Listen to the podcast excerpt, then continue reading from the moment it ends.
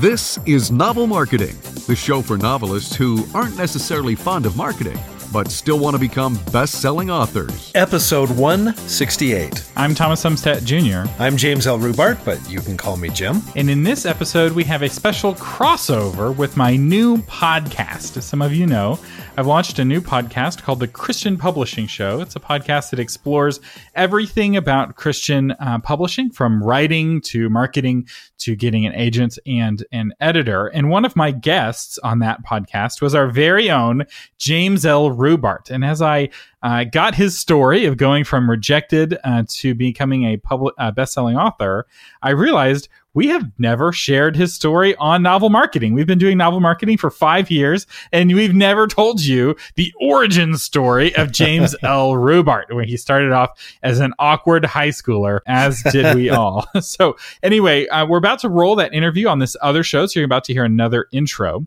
Uh, but stick around after the interview. Jim and I are going to come back on novel marketing for a few more thoughts. Welcome back to the Christian Publishing Show. I'm your host, Thomas Umstattd Jr. And today we are talking with James L. Rubart. And specifically, we're going to talk about his story of how he went from unpublished author to best-selling author. James, welcome to the Christian Publishing Show. It's it's fun to be here, Thomas. So, when did you get started writing? Well, I got started in seventh grade. Um, after in English class, we had to write a short story, and I wrote my short story, and the teacher chose it to be filmed. So I got an A on the paper, and she chose it out of all the, I don't know, 25, 30 students to be filmed with a video camera. And so that was my baptism into writing. And I discovered, oh my gosh, I love this writing thing. And then I went to eighth grade and I took journalism class and discovered I loved it even more than I thought I did.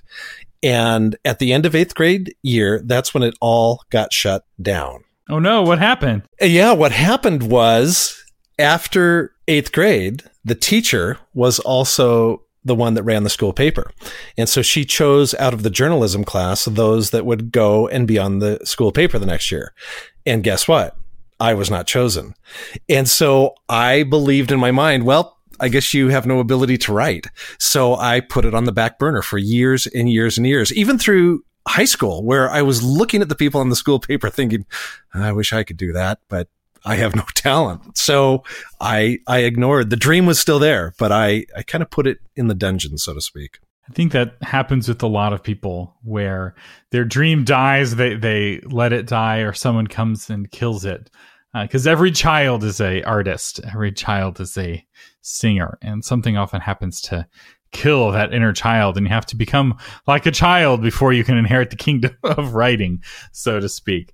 Uh, so how did that happen for you though? What uh, what ha- so you're in this like slough of despond and so in your 20s you picked up writing again? Is that is that how it happened well, yeah. So yes and no. So this dream was there. It would not die. I, I, that's what I wanted to be. I knew in seventh grade, I want to be a writer. I want to be a novelist. That was the dream. But again, I got this message that I believed it was a lie, but I believed it that you don't have the ability to be a writer. But still, the dream would not go away. So through my teens, Thomas, I subscribed to Writers Digest magazine and I dabbled in short stories and I even took creative writing classes in high school. So I, I couldn't shut it down entirely, but I never went for it. And this went all through my 20s and I talked to my wife about it and she was very supportive. And again, I'll say I dabbled in it, but I never showed anybody my writing and I never told anybody of the dream except for my wife. So that's where it lay for years. It was, it was dormant all through my 20s and 30s.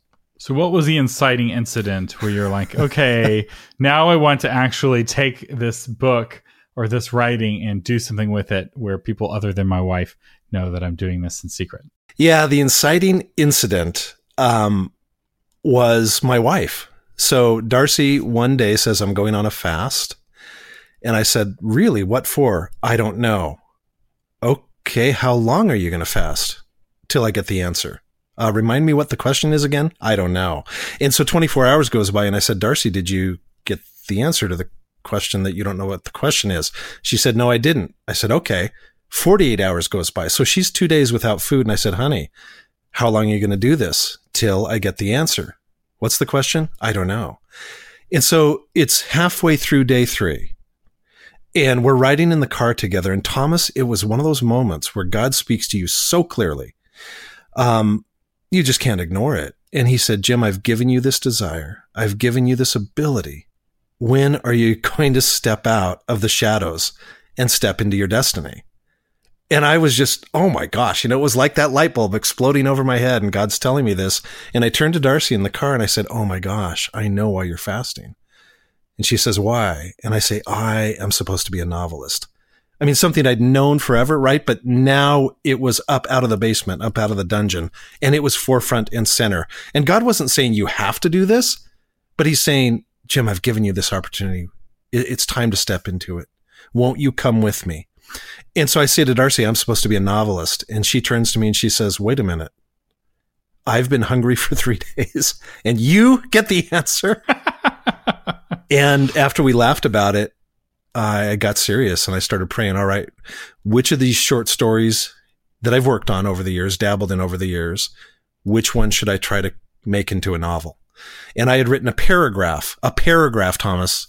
So I can't say I dabbled on this story idea much, but I had written this paragraph about a guy who inherits this home that turns out to be his soul. And that's where my first novel came from. All right. So then you had this idea and then you were just instantly a bestseller, right? It was just, you know, you just send the paragraph to an agent and that turns in what was what was the next step? So the next step was so I've got young boys at this point in time.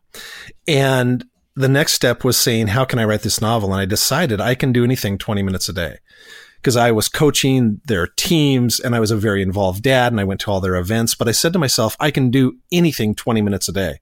And so I committed to writing 20 minutes a day on the novel. And took me probably from the start to finish. It was six years. So it took a long time. And I was reading books and I was studying craft and I was trying to figure out what I was doing wrong and right. And that's some of the most discouraging time because you don't know right? You don't know if this is any good. You're trying to make it good, but I, I, didn't have anyone I was working with. And so I'm trying to make this up as I went. And in some ways, it's, it's a very isolating feeling. You feel lonely, you feel alone, but I did have Darcy. My wife was unbelievably supportive during that time. And it's also difficult as you study craft, your taste improves faster than your ability to deliver on that taste. So you understand what good writing is better. Uh, and you're able to recognize bad writing better. And often you're like, oh my gosh, I'm not as good as I thought I was. and uh, I you realize just how much work goes into creating something that's good. And a lot of authors, I think, skip that reading of the craft book stage, or maybe they read one or two books tops. But really, I, I feel like that's really key, especially for fiction. Your craft has got to be good. It has to be, and it has to be a study. Like you say, it can't be, oh, I read this book and now I'm going to write my novel. It has to be, I'm getting a university education here. And so I have to go through this book and underline and make notes and then another book and another book and another book. Then I go back to the first book and I read it again and I talk to people and say, what is a great craft book? What is the book I have to read? And you devour it and then you devour the book again and again and again. And really that's, that's how I learned to write was dedicating myself to the study of writing fiction. All right, so you've you've spent six but uh, six years working on your first draft, and then then what happens? And so then, in the fall of 2005, I finished my novel, and I have a friend who knows four editors because he recently got into the publishing world, and so he said, "Hey, yeah, use my name, send uh, send a letter out, send a query letter out, use my name, you know me, and let's just see what happens. So I sent the letter out to four editors. Three of them got back to me pretty quickly and said, ah, Jim, sorry, we don't have a slot for something like this. Uh, nope, that's not going to really work for us. Uh, pretty basic rejection. Um, and I was okay with that. It just, they didn't have room for it.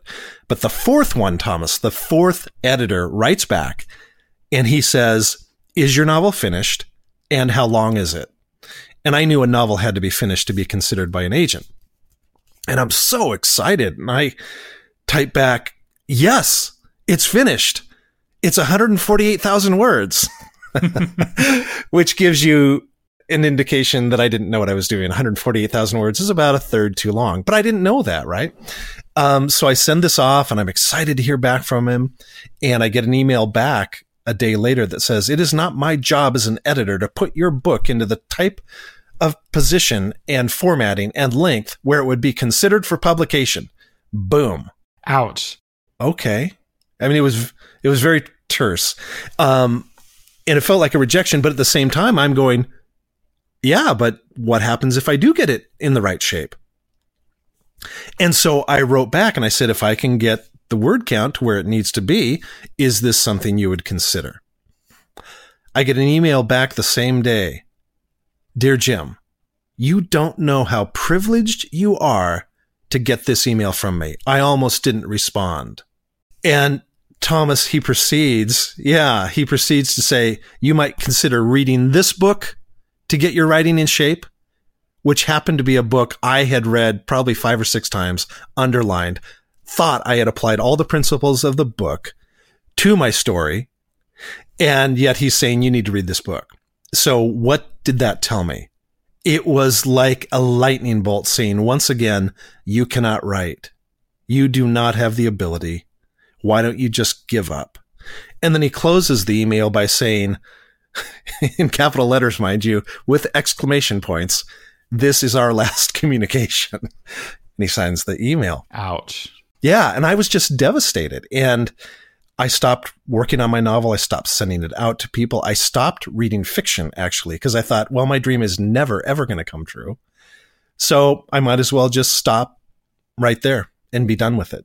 Wow. So I, I can't imagine how discouraging that is because you've been working on this for six years actively after a, like a pretty clear call, right? Like your wife is fasting and like that, that seems fairly clear. But like, like I've said on the show before, just because God called the Israelites into the land of Canaan didn't mean that they didn't still have to fight giants once they got there. a lot of people think that God's call means the path is going to be easy. And if the heroes of the faith show us anything, they show us that that is not often uh, the case, right? God calling Esther to save the children of Israel didn't mean that it was easy for her uh, to do that. She had to put her life on the line, and and yet you're you you did the work. At least you felt like you did six years worth of work, and you still didn't have the results, and you're giving up. So how what happened next? How did you get out of that dark place? Yeah, so here's what happened next, but I want to touch on something that's subtle that some of uh, the listeners might have noticed about my story.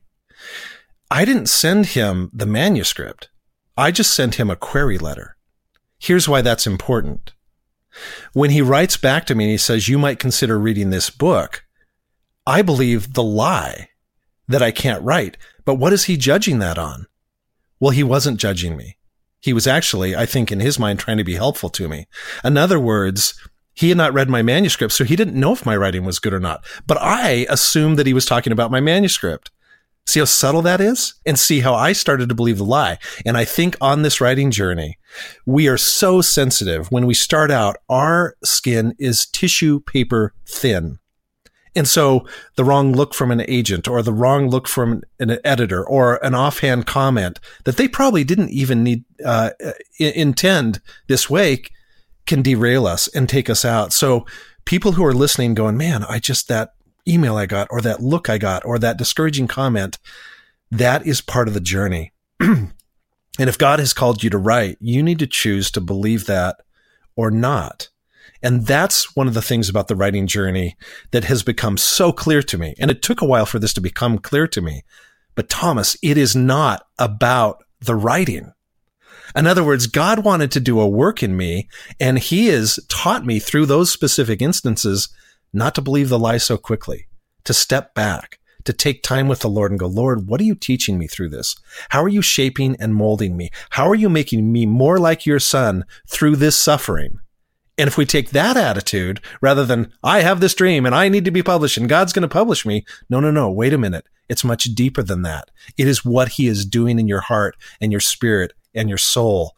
And a lot of times that suffering that we go through in this industry, just like in the rest of life, is about ultimately bringing more healing and ultimately about making us more complete. That's so good. And I think for a lot of writers, writing is one of the most difficult things they ever do. And that difficulty of the task is what makes it such a powerful character building opportunity, right? Like it says in the Bible, the testing of your faith produces perseverance. And tests are not fun, right? No, no student is like, I'm excited to be tested. No employee is like, I can't wait for my annual evaluation with my boss, right? Like that's not something that we yearn for typically, but it is something ultimately that is what helps us to get better. It's uh, something that helps us to improve, and not just in terms of craft, but also in terms of trusting God and walking with God. Because I do believe that He's far more interested in His relationship with us during the journey than He is in the results, how many books we sell, or the kind of impact that our book has. Because the reality is, there are a lot of Christian books that come out, and He can use any of those books to help people.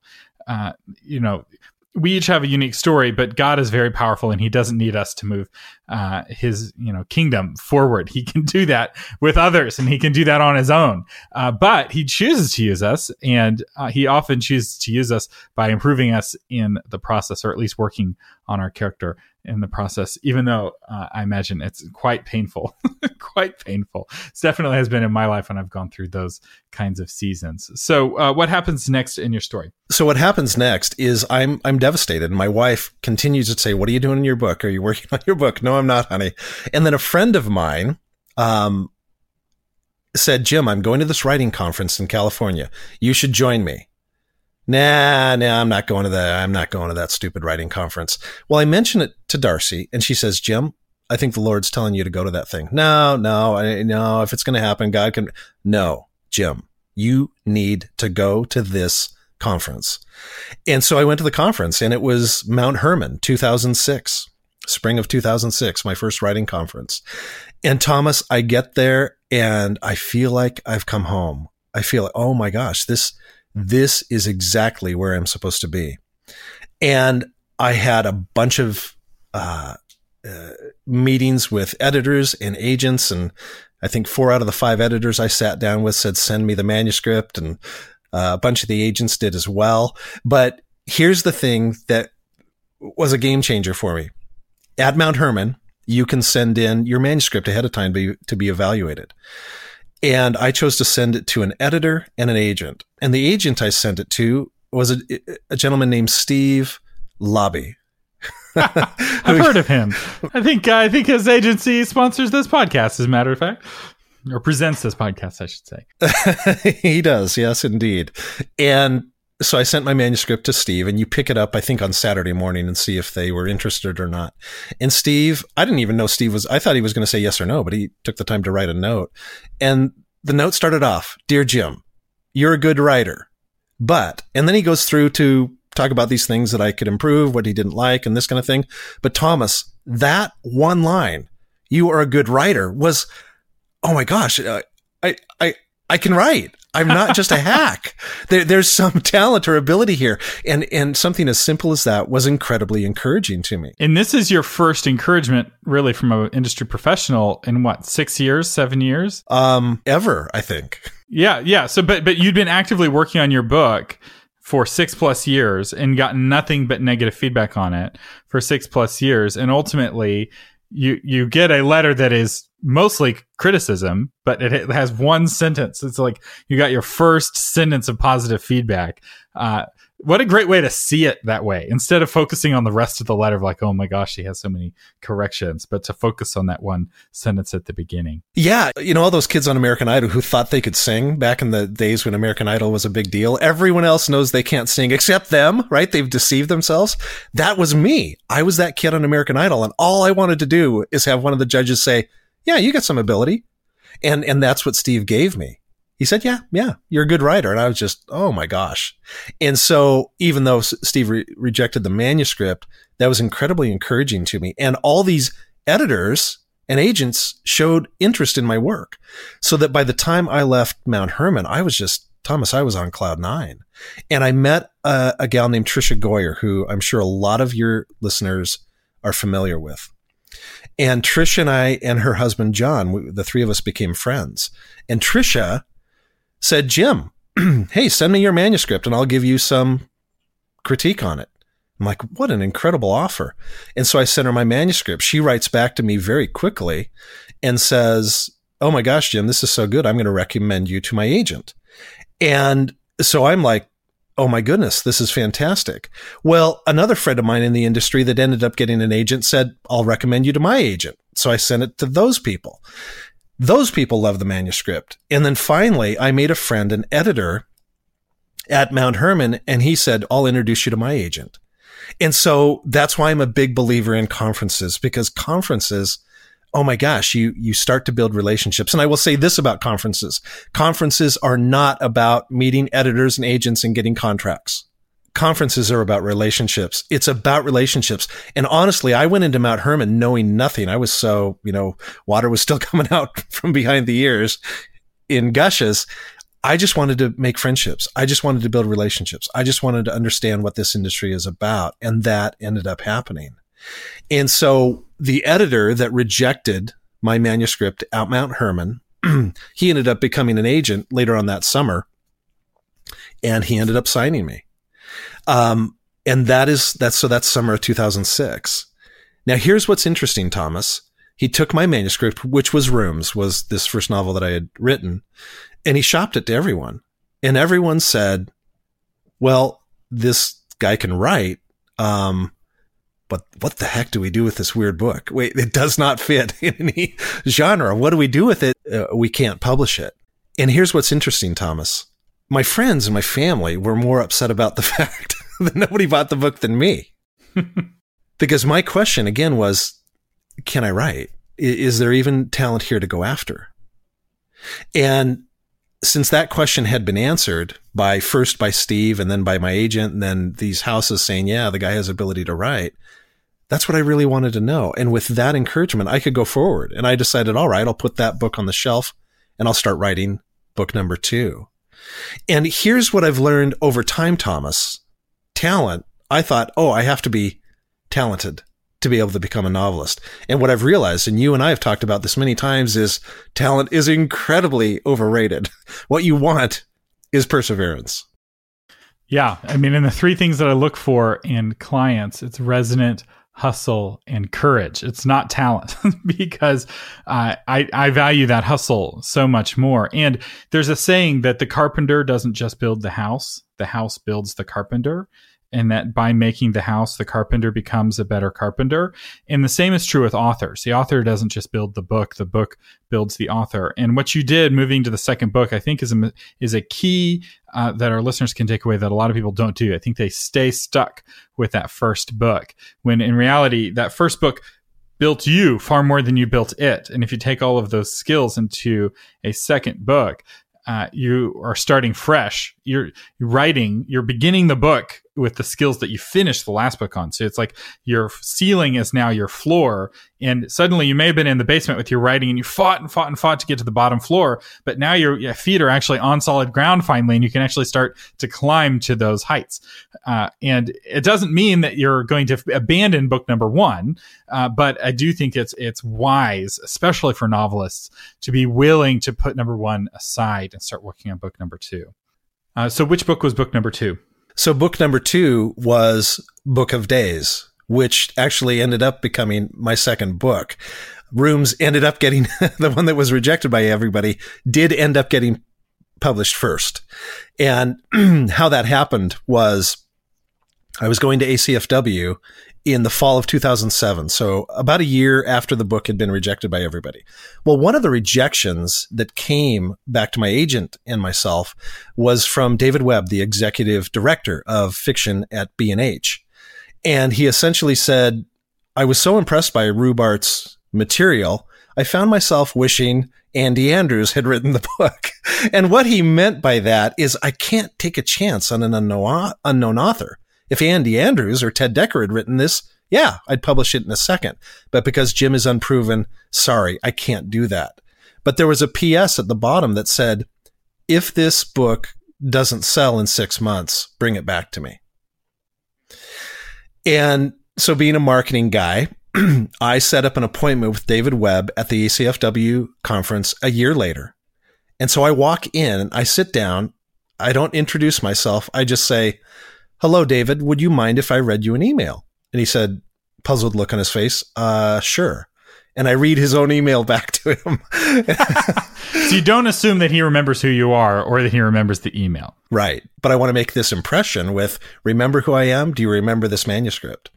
Um, you said this. And so he gets this smile on his face after I'm done and he says, Oh my gosh, you're the one that wrote Rooms. And I said, Yeah. He said, I've read 200 manuscripts since I read yours. Wow. And yours is the one I can't get out of my head. Let's take another shot at it. and I said, Sounds good to me. So uh, we took another shot at it, took it back to committee, and the book ended up selling. And then it went on to become a best selling book. It did. It it became a bestseller and it won the RT Book Reviews Inspirational Novel of the Year. And so, yeah, everything really took off for me at that point. That's really exciting. And a lot of people see that success of like, well, gosh, his first book was a bestseller. You know, Jim is an overnight success. And like, well, there's a little more to that story. it was a lot of, of hard work uh, to get there. And I will say, having that first book be so successful is unusual. Usually people don't find their stride until book two or three or four, especially in fiction.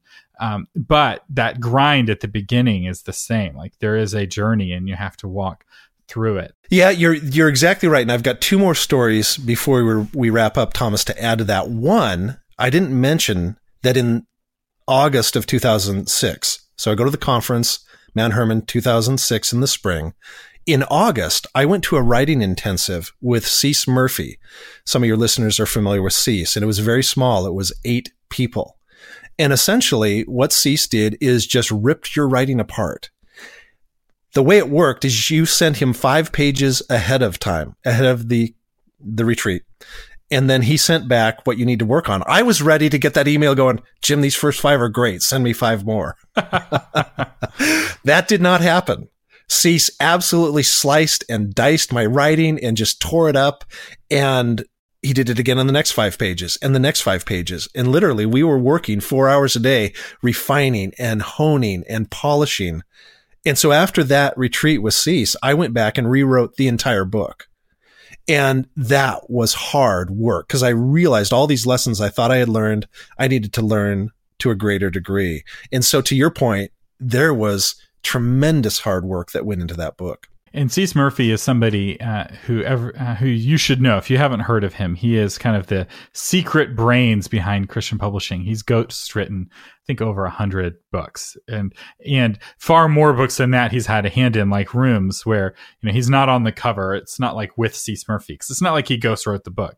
You know, he gave you feedback on a few pages, but that inspired your whole writing style ever since then. And uh, almost every writer I feel like who's been successful has been touched in some way by Cec Murphey, either going to a conference that he helped sponsor or something else. He's um, he, he's kind of retired now, but he he's like the great the godfather in many ways of uh, Christian uh, publishing. And uh, we actually have a course of his on the Christian Publishing uh, Institute, Christian Writers Institute. Well worth um, listening to. All right, and and you said you had another story, another final story before we close. Yeah, I'd just like to close with this story. So I get a contract in summer of 2008. 2009, the summer of 2009, May of 2009. There's a writing conference in Seattle and I'm on the board of directors for this writing conference. The conference director sends out an email and says, Hey, agents and editors are coming into SeaTac Airport. Would any of you be willing to volunteer to pick one or two of them up? I see the list of names of the editors and agents coming in. And you know the, where this is going, Thomas. One of the names was the editor that so brutally rejected me three years earlier. Yeah. so I write back to the conference director and say, I will be willing to pick him up. Everything in me is going, What are you thinking? You do not want to do that. But I felt like the spirit said, Jim, you need to face this fear. You need to face this giant in the land. So you're going to pick him up. So I write, I'm willing to pick him up. I drive up to the airport.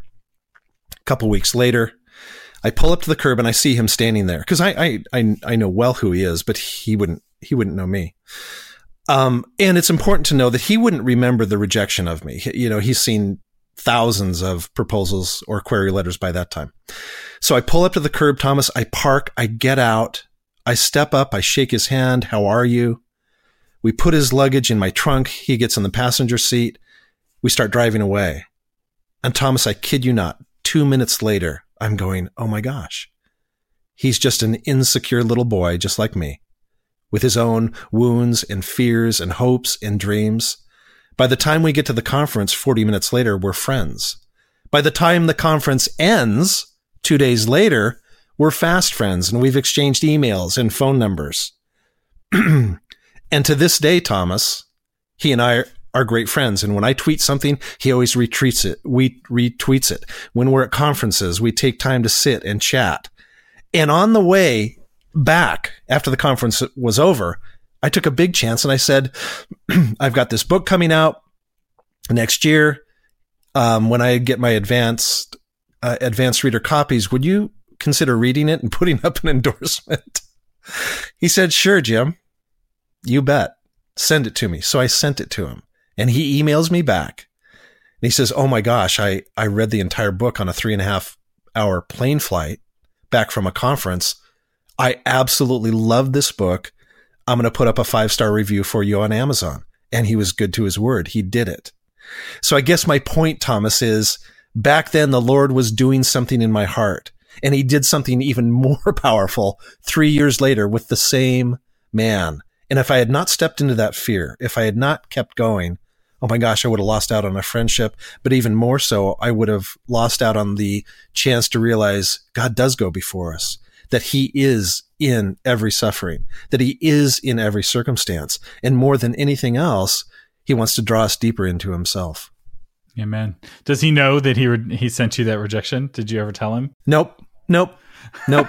nope. No, no point. I, because that could potentially, I think that would, that would hurt him. And, and I'm just, there's no way I'd ever do that. That is really uh, great. And a part of the story we didn't get to is that you randomly met a guy at an airport in Austin airport uh, named Thomas Umstattd Jr. And y'all were like, hey, I think I've seen you on social media. we ended up right. starting a podcast together, Novel Marketing Podcast, uh, which has been going on for five years now. We just passed our five year anniversary, which we forgot to celebrate. I'm just now realizing it was five years, like three weeks ago. Oh my gosh. but uh, anyway, I've really enjoyed doing that podcast with you. And we put together a course. I should mention this. It's the five year plan to becoming a best selling author, where it's kind of Jim and I sitting down and going through a lot of the books that he re- he had to read and sometimes reread, and a lot of the lessons he learned the hard way. We, we try to make it easier for those uh, coming behind, and you can find out more about that at novelmarketing.com. Uh, Jim, where can our listeners find out more about you? So, best place to find out more about me is uh, at my website, jameslrubart.com. And the best place to email me is jameslrubart at gmail.com. And I've got something kind of fun, Thomas. For anybody that emails me, I will send you a song that I wrote that was inspired by my novel Rooms. I went down to Tacoma and with my nephew, we actually created a song that, that kind of came out of the book. So if you want to email me and said, say, Jim, send me the song, I'd be happy to send that song along to you.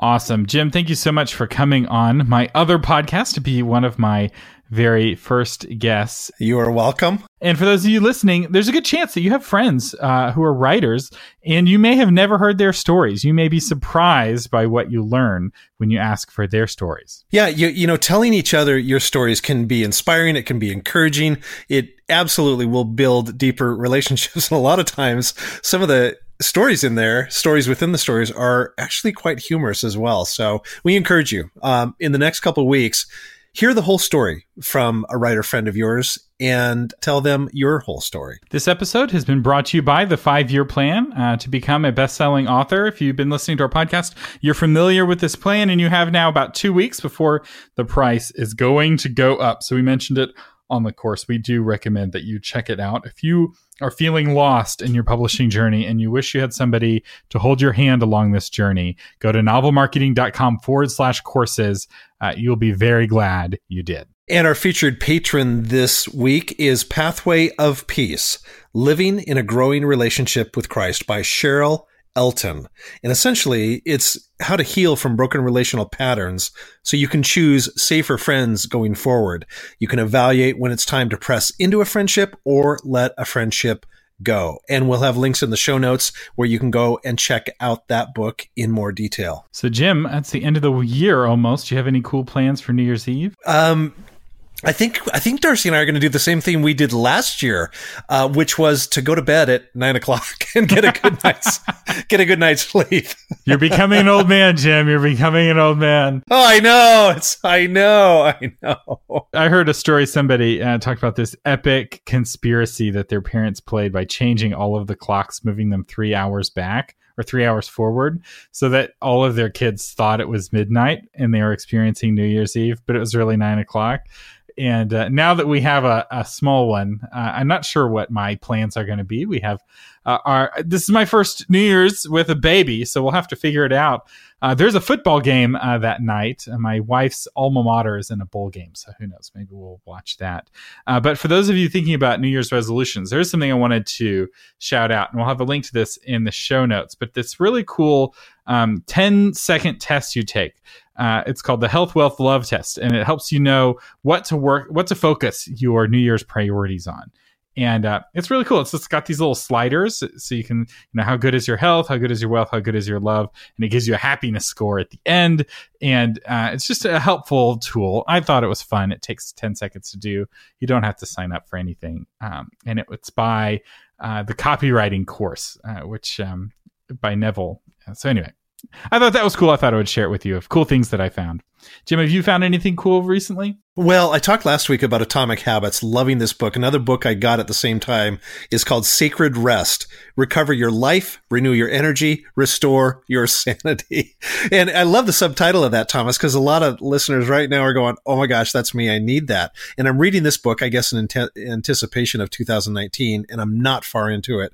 So my recommendation is based on just the first chapter, but I'm loving it so far because there's a big difference between getting sleep and getting rest. And we typically do not build rest into our schedules. And so this book, I think, is going to promise to do that. So I'm really excited about that. And we'll have a link to the uh, to that book in the show notes as well. All right. You have been listening to James L. Rubart and Thomas Umstattd Jr. on the Novel Marketing Podcast, sharing a special episode of the Christian Publishing Show, giving you innovative ideas on how to promote yourself and your writing offline, online, and everywhere in between. Thanks for listening.